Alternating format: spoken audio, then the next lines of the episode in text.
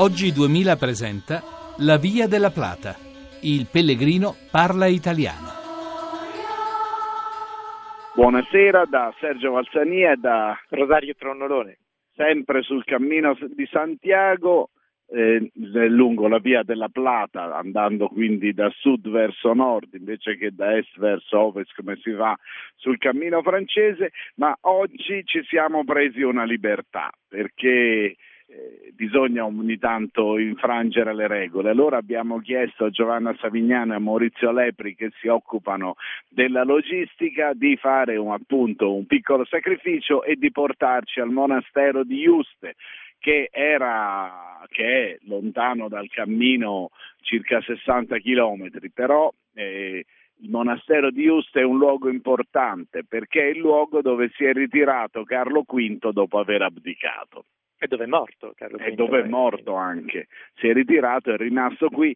Eh, purtroppo oggi è lunedì, quindi non si può entrare, però abbiamo visto il posto, abbiamo visto la dimensione del monastero, abbiamo anche visto dal di fuori il palazzo, il piccolo palazzo, il palazzetto che Carlo V si fece costruire apposta per abitarci lui che stava presso il monastero di Juste, ma non, non seguiva la, la, la, vita monastica e nemmeno la, la, regola dei monaci. Lui stava qui in, in una solitudine direi assoluta perché per arrivarci ci abbiamo messo un sacco di tempo venendo su da una cittadina che si chiama Plasencia ma che è veramente un piccolo borgo comunque lontano svariate decine di chilometri che in epoca cinquecentesca, all'epoca mi pare il cartello dicesse che nel 1557 si è ritirato qui Carlo V, era veramente fuori mano.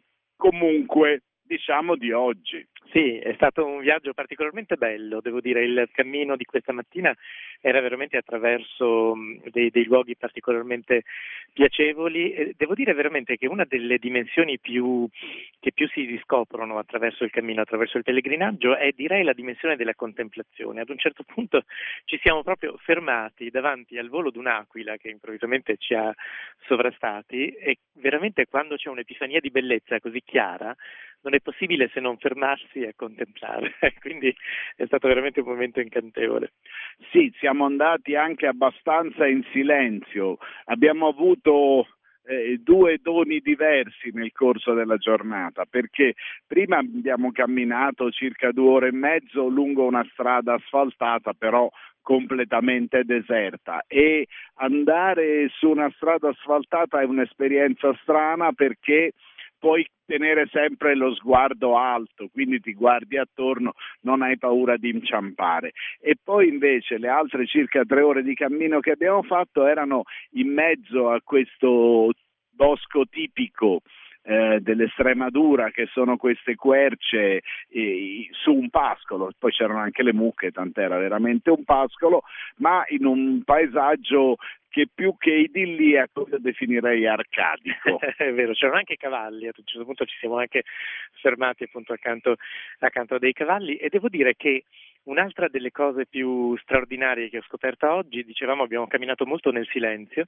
e si riscopre molto il senso del ritmo, il ritmo del passo e il ritmo del respiro. Sono due ritmi che ci accompagnano veramente costantemente e che riportano veramente alla misura dell'umano rispetto al percorso che stiamo, che stiamo facendo. Eh, da, danno la misura del fisico del nostro corpo. Comunque, per dire dei luoghi, noi siamo partiti da Galisteo, poi siamo arrivati a Carcaboso per finire la tappa a Venta Chemada che è, è un, praticamente una casetta sperduta che però è un luogo di tappa perché poi il, la tappa successiva è di parecchie decine di chilometri. Eh, Carcaboso ci ha ricordato eh, i suoni di Cervantes e con i suoni di Cervantes noi ringraziamo anche Massimo Quaglio che da Roma ci sostiene e ci permette di andare in onda.